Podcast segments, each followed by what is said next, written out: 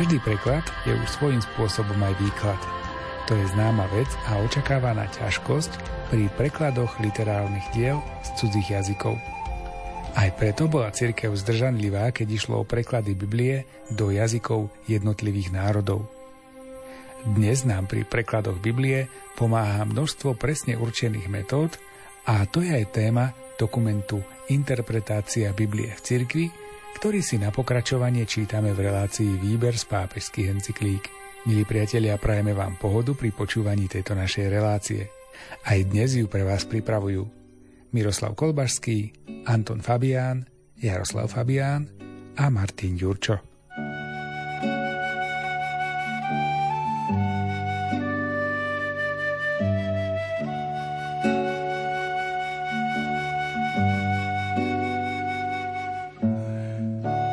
Prístup podľa dejín pôsobenia textu. Tento postup spočíva na dvoch princípoch. Po A, text sa stáva literárnym dielom len vtedy, keď sa dostane k čitateľom, ktorí mu tým, že si ho osvoja, dávajú zároveň život. Po B, osvojenie textu, ktoré môže byť individuálne alebo kolektívne a ktoré sa uskutočňuje v rôznych oblastiach. Literatúra, umenie, teológia, asketika a mystika samo o sebe prispieva k lepšiemu porozumeniu textu. Tento prístup k textu sa rozvíjal v literárnych vedách prevažne v období medzi rokmi 1960 a 1970, hoci bol známy už v období antiky. Biblická kritika sa vtedy začala zaujímať o vzťah medzi textom a čitateľmi. Pre biblickú exegézu bol prínos tohto výskumu ešte väčší, lebo filozofická hermeneutika zdôrazňovala zo svojej pozície nevyhnutný odstup, vzdialenosť medzi dielom a autorom, ako aj medzi dielom a jeho čitateľmi. Z tejto perspektívy si začali na poli interpretačnej práce získavať pozornosť dejiny pôsobenia vyvolaného knihou alebo staťou písma. Tieto sa usilujú sledovať priebeh vývoja interpretácie v histórii z hľadiska meniacej sa situácie čitateľov a zhodnotiť význam tradície pre porozumenie biblických textov.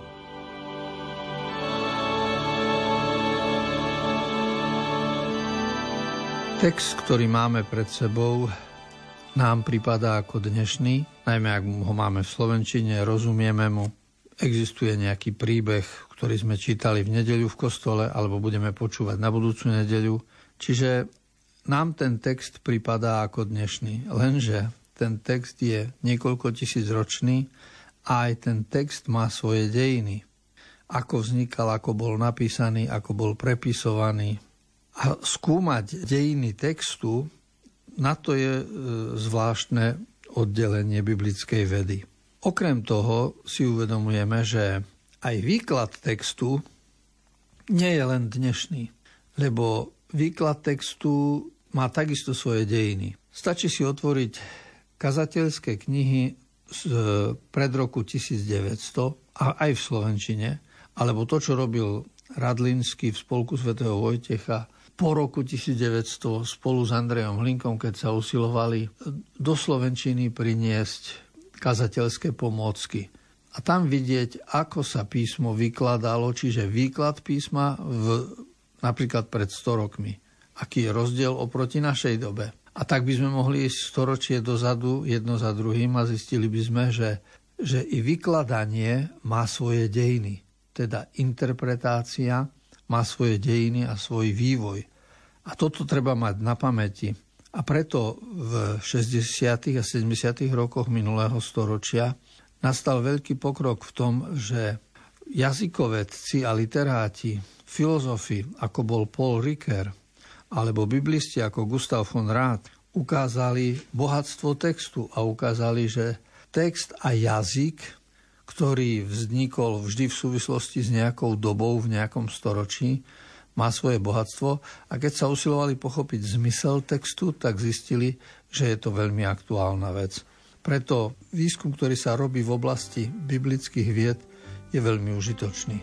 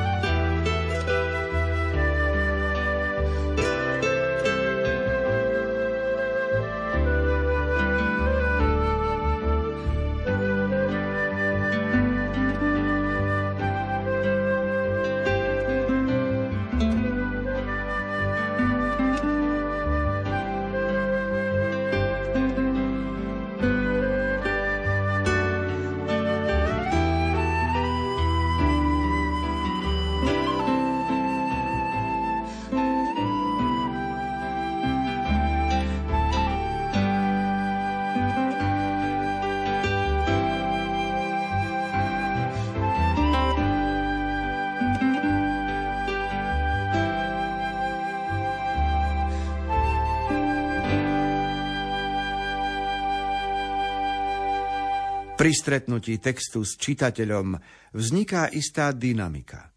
Text ovplyvňuje a vyvoláva, provokuje reakciu.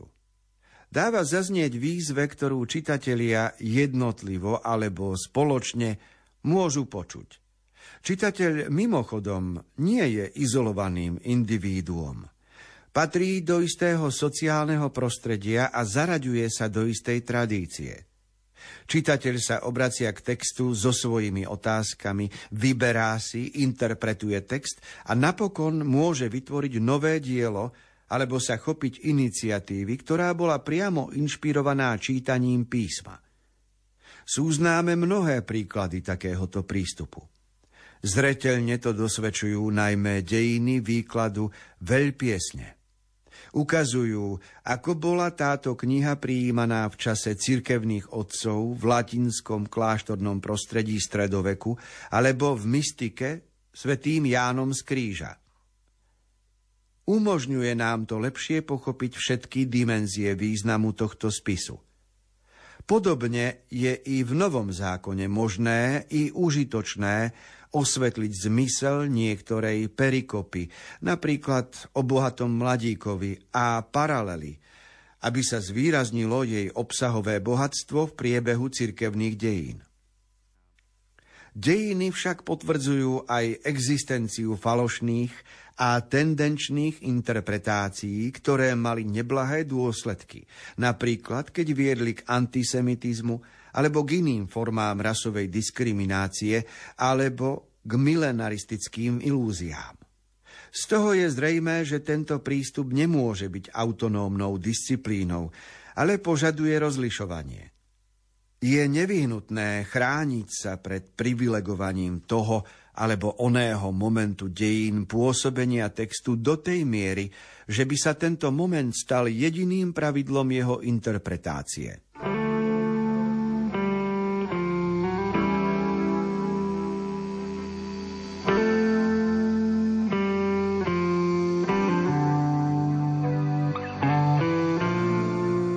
Medzi textom a prostredím, kde sa ten text číta, vzniká určitý vzťah. Lebo my sme dnes ľudia v kostole, ktorí keď počúvajú písmo, aplikujú ho do svojho života, alebo hľadáme v ňom silu a riešenie pre naše dni, tak predsa to isté robili aj pred 100, 200, 300, aj 500 rokmi, aj pred 2000 rokmi. Čiže text, ktorý odznel v židovskej synagóge a potom boli zapísané aj výklady, to všetko spolu súvisí. Čiže mohlo sa stať, že niekedy do vlastného textu sa dostali odozvy, ktoré vznikli medzi poslucháčmi, lebo text nebol mŕtvou skutočnosťou.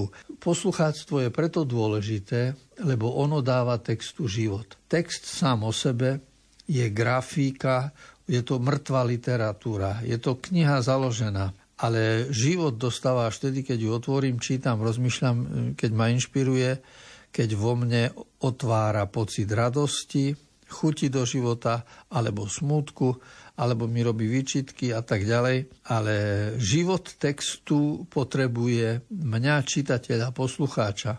A preto biblické vedy sa začali zaujímať aj o to, aký je vzťah medzi textom biblickým a komunitou, ktorá ho číta, a ako mohli v jednotlivých storočiach komunity doplňať aj samotný text.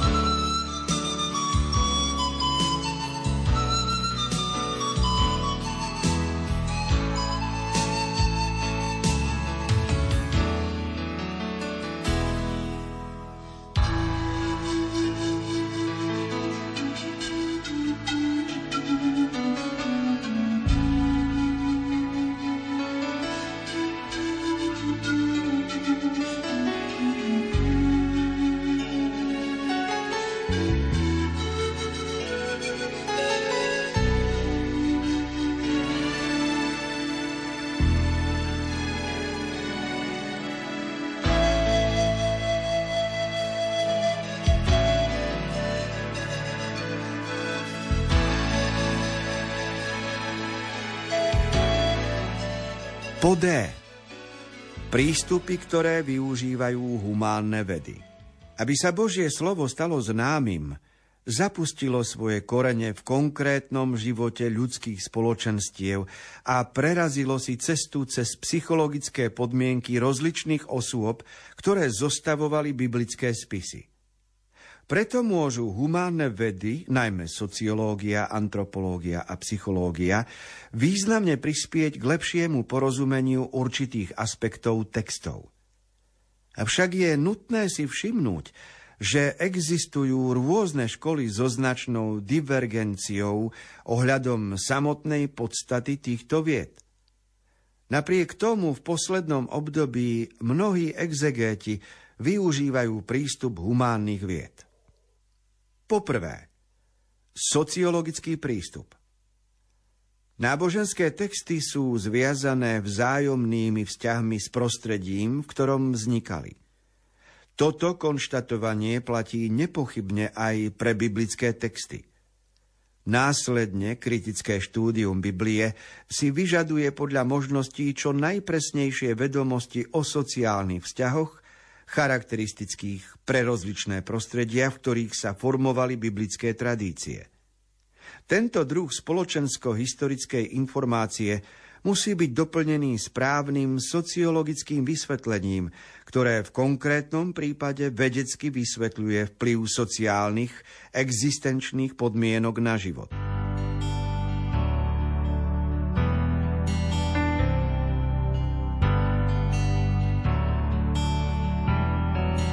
Na vysvetľovanie svätého písma pomáhajú poznatky, ktoré máme z oblasti sociológie, antropológie a psychológie.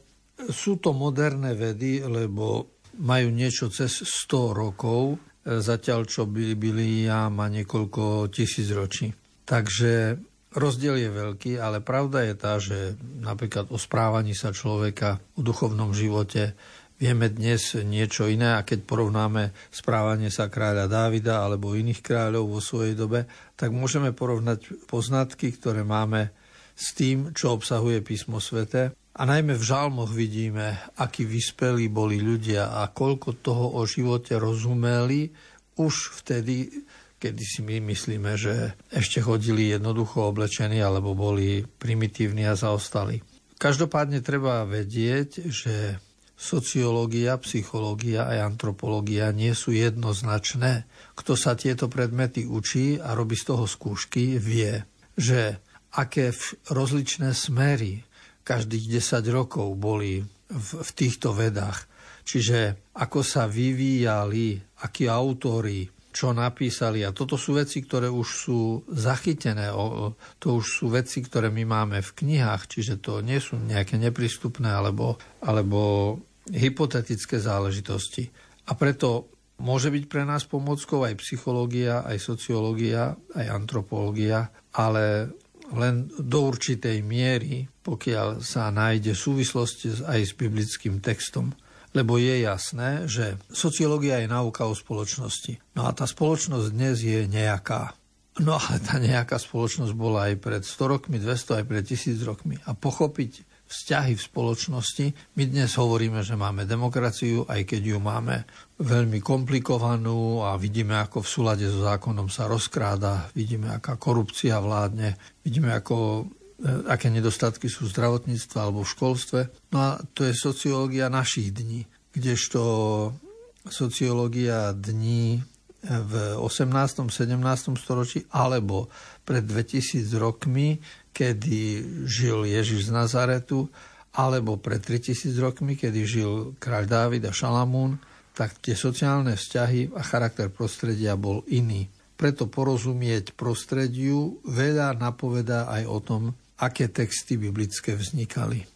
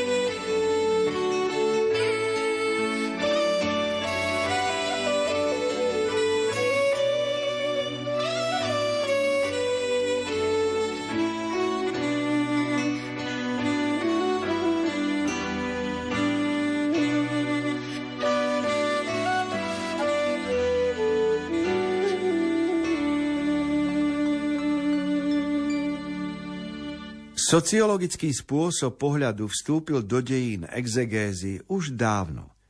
O tom svedčí pozornosť, ktorú dejiny foriem Formgeschichte venovali prostrediu, v ktorom texty vznikali. Sitz im Leben. Všeobecne sa uznáva, že biblické tradície odrážajú charakteristické znaky svojho spoločensko-kultúrneho prostredia. V prvej tretine 20. storočia skúmala škola v Chicagu spoločensko-historickú situáciu raného kresťanstva a dala tým historickej kritike v tomto smere silný impuls. Za posledných 20 rokov, 1970 až 1990, sa sociologický prístup stal integrálnou súčasťou exegézy. Na základe toho sa objavuje pred exegézou Starého zákona mnoho otázok. Napríklad by sme sa mali pýtať, aké rôzne formy sociálnej a náboženskej organizácie poznal Izrael v priebehu svojich dejín. Je možné, aby etnologický model segmentovanej spoločnosti bez vodcovského prvku bol dostatočným východiskom pre vzdialené obdobie pred sformovaním izraelského štátu? Ako sa podarilo prejsť od voľného kmeňového zriadenia k organizovanej monarchii a od nej k spoločnosti založenej na jednoduchých náboženských a genealogických zväzkoch? Aké hospodárske, vojenské a ďalšie zmeny zapríčinili spoločenský pohyb smerom k politickej a náboženskej centralizácii štruktúry spoločnosti, ktorý vyvrcholil zriadením monarchie? Neprispieva výskum noriem správania na antickom východe a v Izraeli k porozumeniu dekalógu účinnejšie ako čisto literárne snaženia o rekonštrukciu nejakého starobilého textu?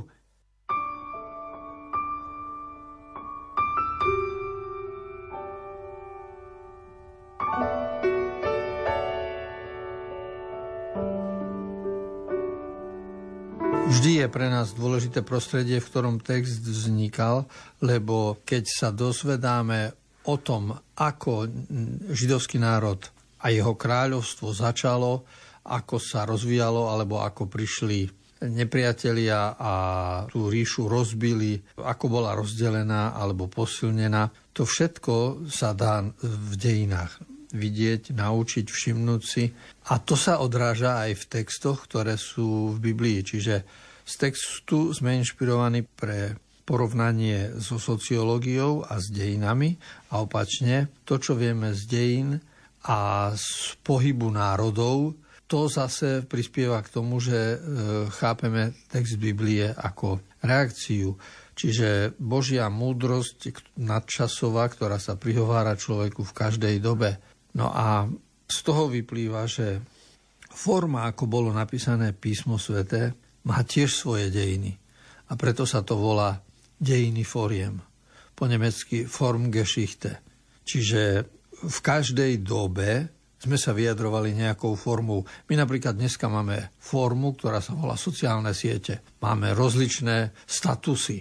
No to pred tisícmi rokmi nebolo, ale sa vyjadrovali inak. A posielali si iné listy alebo dekréty kráľovské. Iným spôsobom sa organizovala spoločnosť, prijímali sa rozhodnutia, platila nejaká legislatíva, daňovníctvo a tak ďalej.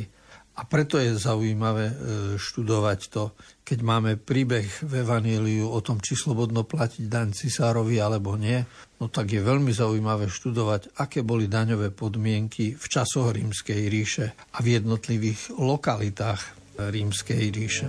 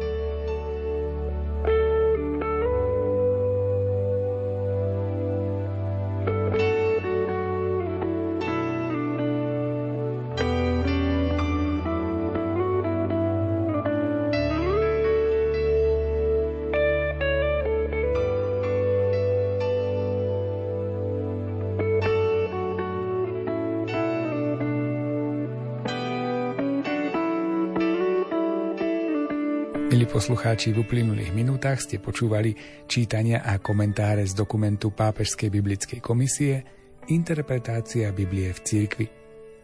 Pre dnešok sa naše stretnutie končí. Reláciu Výber z pápežských encyklík vám však prinesieme opäť o týždeň v obvyklom čase. Reláciu aj dnes pripravili Miroslav Kolbaský, ktorý načítal text dokumentu, autorom komentárov bol duchovný otec Anton Fabián a od techniky sa lúčia a príjemný deň vám prajú Jaroslav Fabián a Martin Jurčo.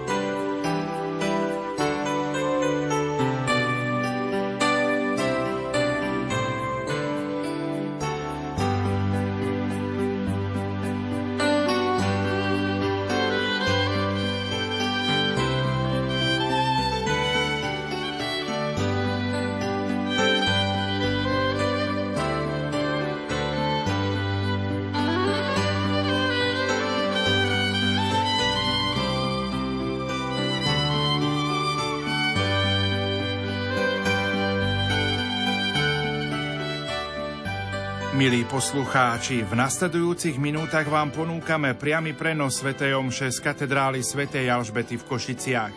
Celebruje ju Alan Tomáš, dekan farár farnosti. Na organe hrá William Gurbal. Pri svätej omši sa budú spievať piesne z jednotného katolického spevníka čísla 242, 283 a 381. Technicky spolupracujú Peter Šulc a Richard Švarba. Želáme vám ničím nerušené počúvanie.